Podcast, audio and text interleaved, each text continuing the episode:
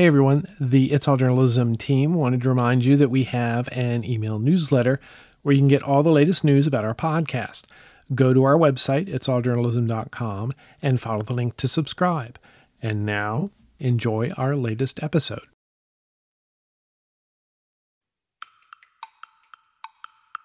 That's the ideal we aspire to, is to get to a point or to be at a point where we can apply the rule of law, the rules, the norms, the guardrails in a way that doesn't rely on, partisan influences. Today's political environment makes it easy for some to dismiss a congressional investigation or a governmental prosecution as just politics. Part of the journalist's job is to be a watchdog on the government. I'm Michael O'Connell. This is It's All Journalism. Anyone who has been paying attention to the escalating legal troubles of former President Donald Trump may have heard critics say that everything is political or both sides are to blame, or even that investigations into high-ranking government officials are making it harder for the Attorney General or lead prosecutors to stay out of politics. But none of that is true, according to a recent report from Protect Democracy. Today I'm talking to two of the authors of that report, Kristy Parker and Anne Tindall. Kristy and Anne, welcome to the podcast. Thank you. It's nice to be here. Thank you. Okay, great. Just so everybody knows who's talking, let's find out a little bit about each of you. Anne, let's start with you. What led to your current role as counsel at Protect Democracy? Sure. I would say I started out with what was a very typical Washington lawyer career. I was in private practice for a bit. I also worked on Capitol Hill and then found myself in a job in the executive branch that I really enjoyed. I was at the Consumer Financial Protection Bureau. But when Trump was elected, I realized that the job of a government attorney might change pretty dramatically. And I thought hard about whether, staying on would be the right thing to do and whether I could still do good public service or whether I should leave and stand up for the ideals that brought me to public service in the first place, but from the outside. And Protect Democracy was forming at that time, and I jumped on board. How about you, Kristy? The same question. What led you to your current role at Protect Democracy? So I always wanted to be a civil rights lawyer, and I pretty much always wanted to do it in the Civil Rights Division at the Department of Justice. So after I went to law school, I pursued what was my dream job. I started at DOJ actually in the civil division, which was a really useful training ground for me to get to the place that I ultimately wanted to be. And after 4 years in the civil division, I went to the criminal section of the Civil Rights Division. And I found that I actually had a really good grounding in the way that the department works, because what I did in the civil division was really defend federal jurisdiction and executive branch authority to some extent. But in the Civil Rights Division, I enforced the federal criminal civil rights laws, which include 18 USC 241, which is one of the charges in the current indictment of the former president. And really, that was my mission-driven work. I wanted to hold public officials accountable to their oaths upholding the Constitution, to demonstrate that no one was above the law, to afford everyone their civil rights. And I was very happy doing that. Although in the course of my 19-year career at DOJ, I definitely saw many of the things that we are now seeing full scale in the erosion of our democratic principles and our respect for institutions and all of those sorts of things. But I think a few months after the election of Donald Trump, I had sort of similar feelings that Anne had about, what to do about that situation. And for me, it just finally became, and I'm really actually very happy for the many people who did stay at DOJ and then in the government writ large and tried to do, the right thing and upholding their oaths. But for me, it just became a feeling of, I feel like I can do the things that I wanted to do at the department, defending the rule of law, upholding people's civil rights, upholding our democratic institutions at this juncture in our history better from the outside than I could from the inside. And I was very glad to learn that some prescient people had formed this organization called Protect Democracy. More so than a lot of places, Protect Democracy kind of, I guess, nails its identity by its name. Could one of you sort of explain how you protect democracy or the ways you protect democracy? You know, we take an integrated advocacy approach to everything we do. We, you know, litigation can serve our mission on its own, but it also has to work in tandem with legislative advocacy, with communications campaigns. And, you know, we strive to follow Wayne Gretzky rather than the five-year-old soccer team, go to where the puck is headed, not where it is, and anticipate ways in which threats to a democracy will emerge and how to stave them off. Kristy, you know, what led to the two of you writing this report, how to assess the difference between the rule of law and the abuses of power? When we think about what Protect Democracy's mission is, which is preventing our democracy from sliding into a more authoritarian form of government, one of the things that we've really focused on as an organization is how to hold up the fundamental democratic ideal that no one is above the law, to include the people who occupy the highest positions in our politics, but also how to balance that against the very real and extensive power that the federal government has to especially enforce the law against individuals, and the criminal law, I think, in particular. We wanted to, first of all, really just came to an organizational conclusion that in order to foster and further that principle that no one is above the law and that we live in a rule of law society, that we needed to advocate for the idea that if the president of the United States does something unlawful, that he or she needs to be held accountable for that.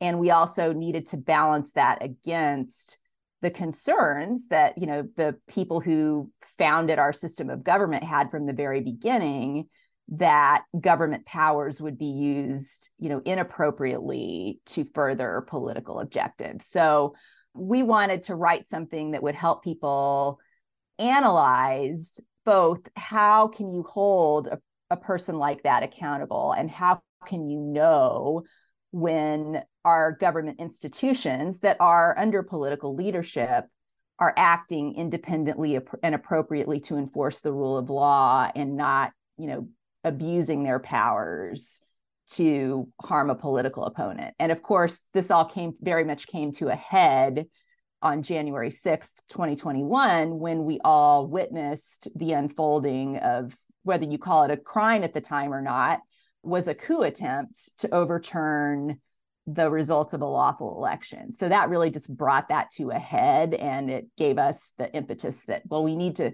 put something out there that gives people a tool so that they can try to understand how our institutions are supposed to operate, how we're supposed to enforce that principle, and to evaluate whether the right things are happening or not.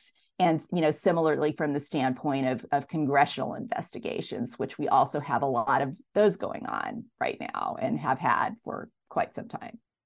So, I mean, was there an indication just in the way media was covering the events that have occurred over the last few years that showed that there were a lot of people who didn't understand the rule of law, or that this concept of rule of law, or that perhaps they just viewed it all as political? Yes. I mean, I think that our concern was that we hear a lot of talk, and I think that it is true, you know, that we live in an increasingly polarized country where, you know, things are very much one side or the other in the minds of a lot of people.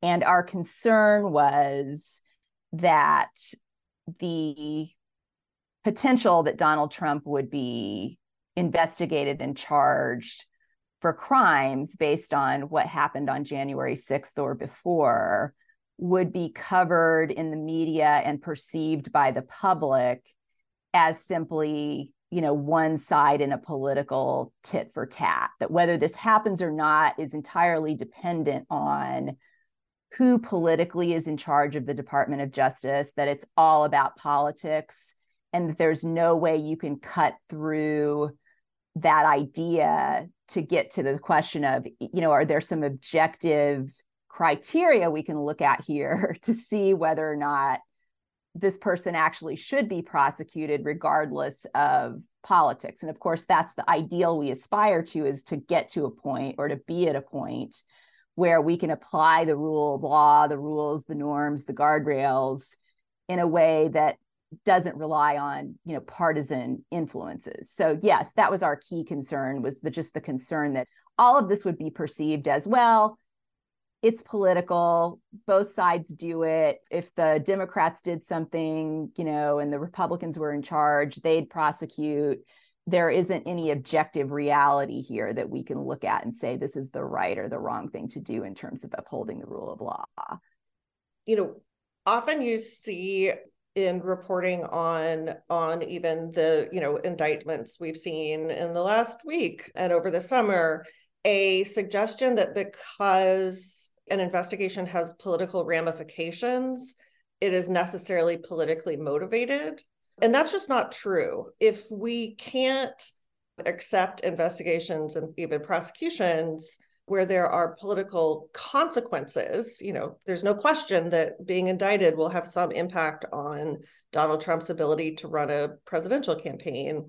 But if the standard is, if it has political implications, it's overly politicized and it shouldn't be done, that means that our candidates for office and office holders can't be prosecuted. That can't be the rule in a system that is ostensibly based on the rule of law.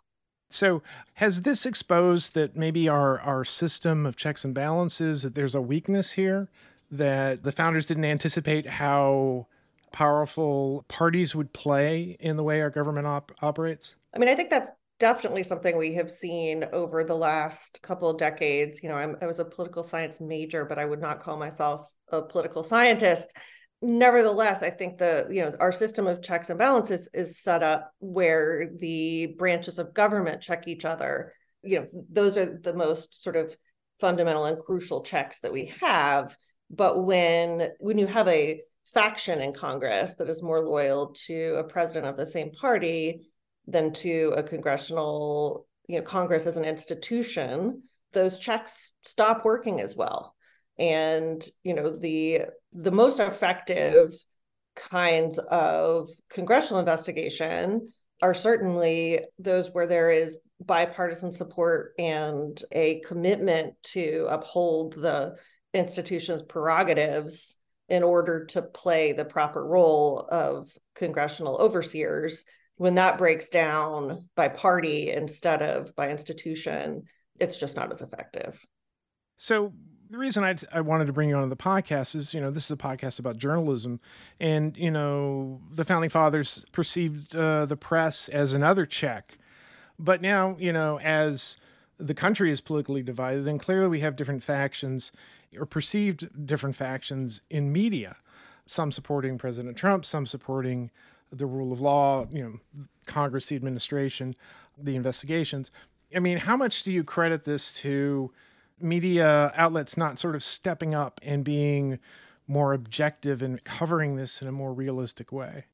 You know, I think much in the same way as Anne was speaking about how Donald Trump has really highlighted some of the weaknesses in our system of checks and balances that the framers of our Constitution didn't really foresee. I think he's also just highlighted some of the weaknesses in certain, you know, journalistic practices that we've all gotten used to from, you know, I won't bother with Fox News or anyone to the, you know, outer bounds of Fox News or anyone on the, you know, on the far left media. But let's talk like what we call the mainstream media. Their model is to be objective. They want to present things in an objective manner, not be perceived as political. And that's a good thing. There's nothing wrong with that. They should be objective. But we've just reached a point in our politics where the political divisions and the political scheming on one side or the other has moved beyond simply trying to gain advantage for one party over the other and has really moved to a fundamental dispute between people who accept democratic principles and the rule of law and a set of people who don't accept that. And I think that is where the challenge comes in for journalists today, is in really getting at that issue. And I think taking the position or understanding that they don't need to be objective or both sidesy about whether we have a democracy or not, but it's okay to come at questions in American society, in the United States, from the standpoint that democracy is our form of government and the one that we aspire to perfect, and that you don't have to be one side or the other with respect to someone who is seriously attacking the very idea that we have government by the people, or that we even have a system of checks and balances. So I think that's the real challenge for journalists, is in getting away from covering sort of the horse race, like who is helped by Donald Trump being indicted. Is Donald Trump being indicted helping his fundraising? Is it helping him in the polls in the Democratic Party? And really getting at the question of, what are the stakes for our democracy around the things Donald Trump has done and the perceived need on the part of the Department of Justice to actually charge him with crimes for those things. Like, what are the stakes of that? Not who does it help in a political horse race, or feeling the need to equate one side with the other necessarily if one side is saying things that are objectively not correct. That's been a challenge, I think, for a lot of journalists. It certainly was in the early days of the Trump administration, because in the lead up to the election, every time Trump said something beyond reality, it was reported on all the news outlets. And so basically, whatever his message was, everybody was sort of spreading it, or they were showing his speeches or rallies, live, and not questioning things that maybe later on they could verify as being untrue. I was surprised that there were so many outlets, some major outlets that had a really hard time with saying that the president was lying. And part of that was the way that the press traditionally covered politics and covered, the White House. In some small ways, I think we're getting away from a lot of the problems. The balance issue, I think, was certainly one of the big ones. The balance in the horse race thing, that we have a tradition of the way that we cover politics. It's always, A or B, and, B gets an opportunity to say something. But if journalists need to be able to step up and challenge and say, well, that's not, what are your sources? Or, I can show you some facts that doesn't work. Or you don't even report it, because why would you report lies? That's tough for some journalists. So what are the limits of power for the executive branch and Congress when it comes to investigating and prosecuting wrongdoing of public officials? Well, with respect to, I'll take prosecuting, and then Anne can take Congress, but the limits with respect to prosecuting a public official are effectively the same limits that apply to prosecuting anyone. So in a rule of law society, the fundamental questions around whether a person should have the full power of federal law enforcement brought down upon them is, what are the facts and what is the law, and how have similarly situated other people been treated? So the executive branch has actually developed over time. It has the laws that are passed by Congress, but it also at the Department of Justice, they have a set of very extensive guidelines that govern how they do their work, called the Justice Manual, and within the Justice Manual, the principles of federal prosecution. So every prosecutorial decision should be based on, do we have somebody here that the evidence shows has violated the elements of a statute prosecuted by Congress? And in exercising our discretion to decide whether a federal prosecution should be brought, are we treating this person the same as we would treat any other person who's similarly situated? And those guidelines also contain some important do's and don'ts. And, one of the don'ts is actually that you're not supposed to base a prosecutorial decision around a person's political opinions, their political associations, or their political status, because that would undermine the idea that no one is above the law. And there are also some additional safeguards that have been put in place, particularly since Watergate, to help police the line between the appropriate, political leadership of our government and the parts of it that should function independently of partisan politics. So for instance, there are supposed to be, and typically have been, policies in the post-Watergate administrations that govern the kinds of contacts the White House can have with the Justice Department, or the kinds of contacts other political leaders like Congress can have with the Justice Department, and vice versa. And that is meant to create a safeguard against partisan politicians directing law enforcement in specific matters. So there are all sorts of guardrails like that that are supposed to be observed. And you really actually can take out the principles of federal prosecution or the White House contacts policy and ask yourself as a journalist or as a person, is the Department of Justice following these?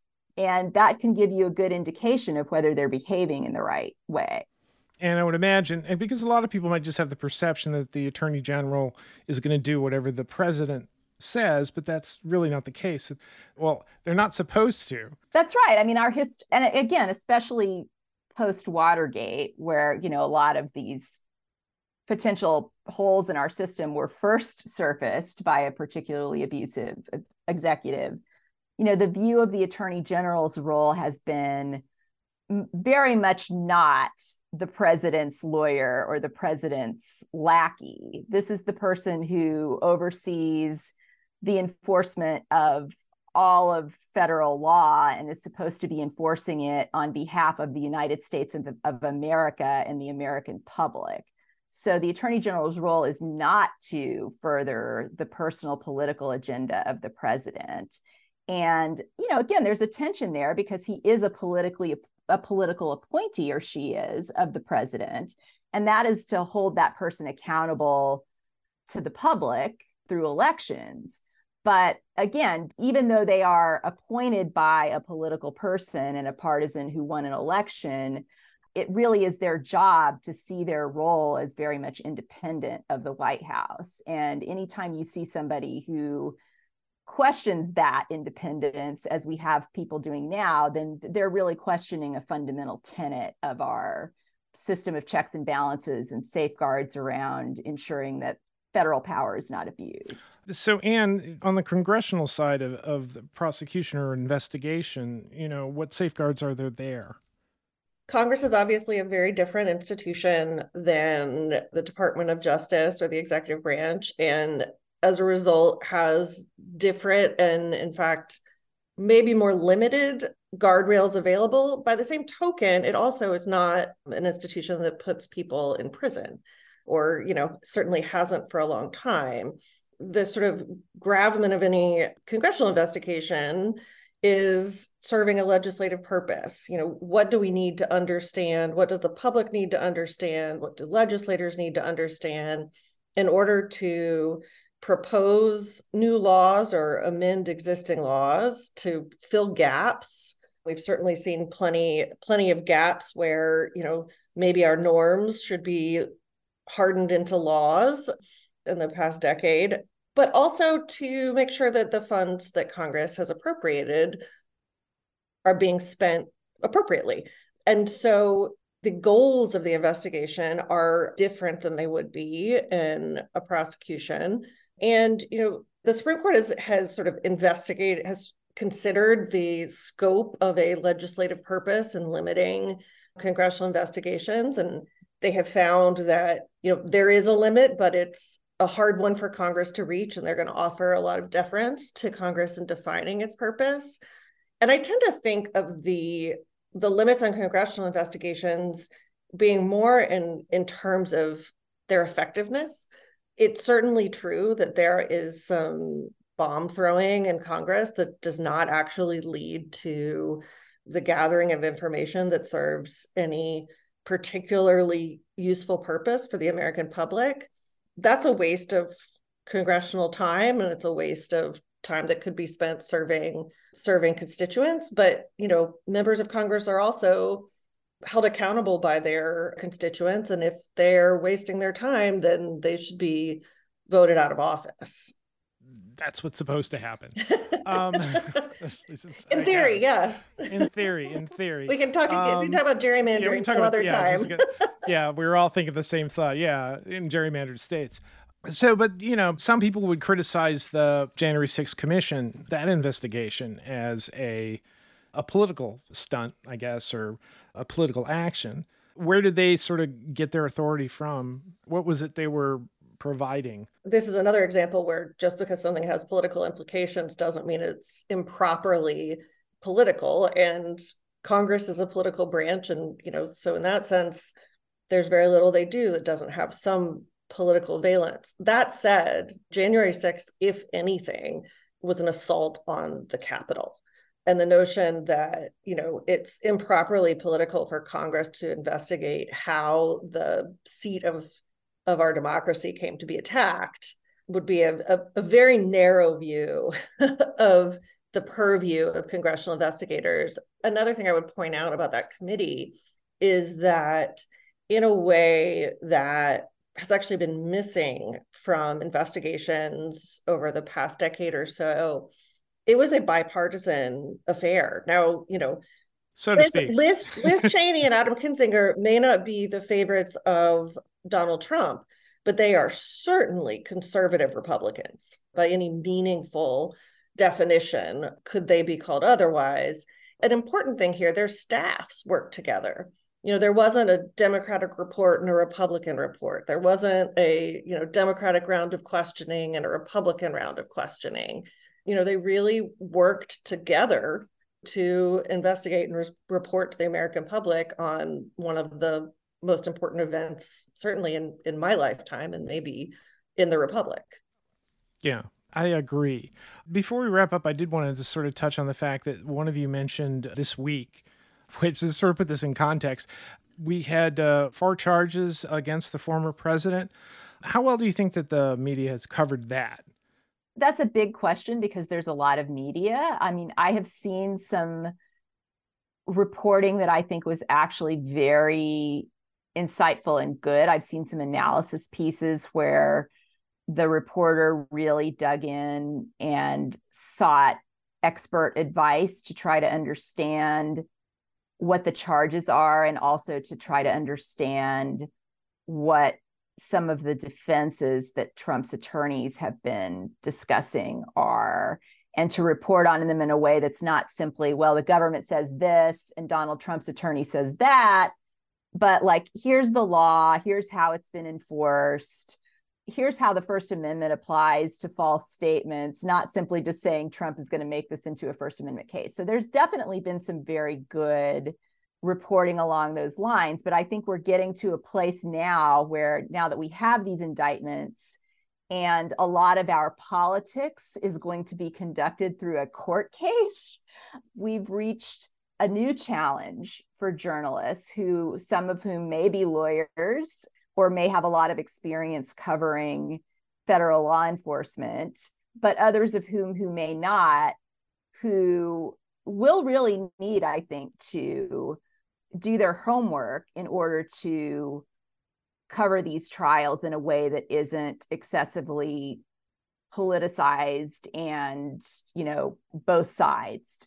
So for instance, like, you know, if you put on Donald Trump's attorney on one of the Sunday morning shows, and he talks about all of the various ways in which Trump is going to defend the case, it's important for the journalists to know, like, well, what are the things that would actually be allowed to be discussed in a federal court case?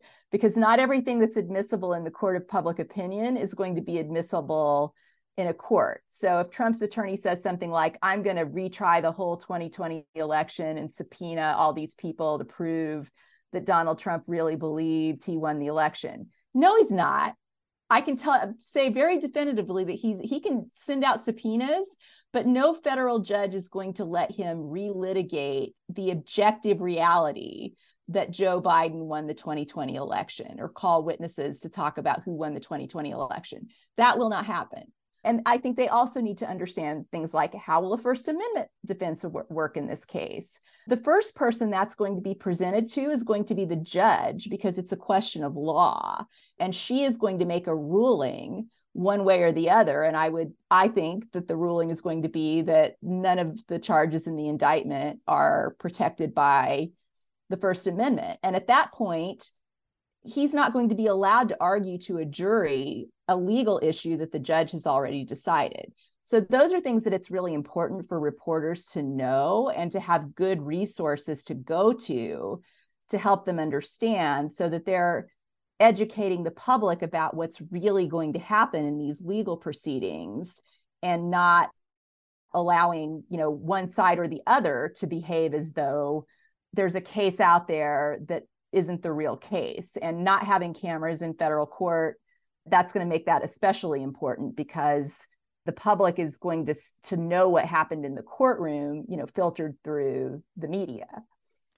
I don't have an answer to the conundrum for journalists, but one of the telltale signs that they're getting close to both sidesing is when you ask a series of people to defend a particular side and they will not do it. To not repeat the mistake of the Trump administration years and, have Kayleigh McEnany on because the first 5 reasonable guests wouldn't take the bait. Now's the time to say, I'm not finding anyone who will defend this position. Yeah. Thank you both for coming on and talking about this. This obviously, it's a very important story, and your report offers a lot of insight to anyone who'd be interested in particularly these cases, but also, you know, how the press can do better in its coverage of complex political things like this, political or legal or both. Anyway, Kristy and Anne, thank you for coming on the podcast. Thank you for having us. You've been listening to It's All Journalism, a weekly podcast about the people who report the news.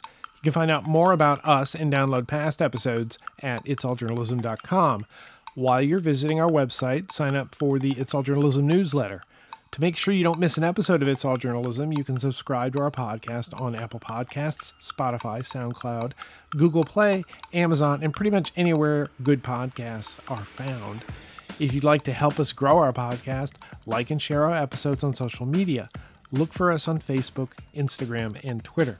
It takes a lot of people to create an episode of It's All Journalism. Nicola Grisco is our audio producer. Amber Healy writes our web content. Amelia Brust is our booking manager. Steph Thomas manages our social media. Nick Dupre composed our theme music. Carolyn Belefsky designed our logo. And I'm your host, Michael O'Connell. Thanks for listening.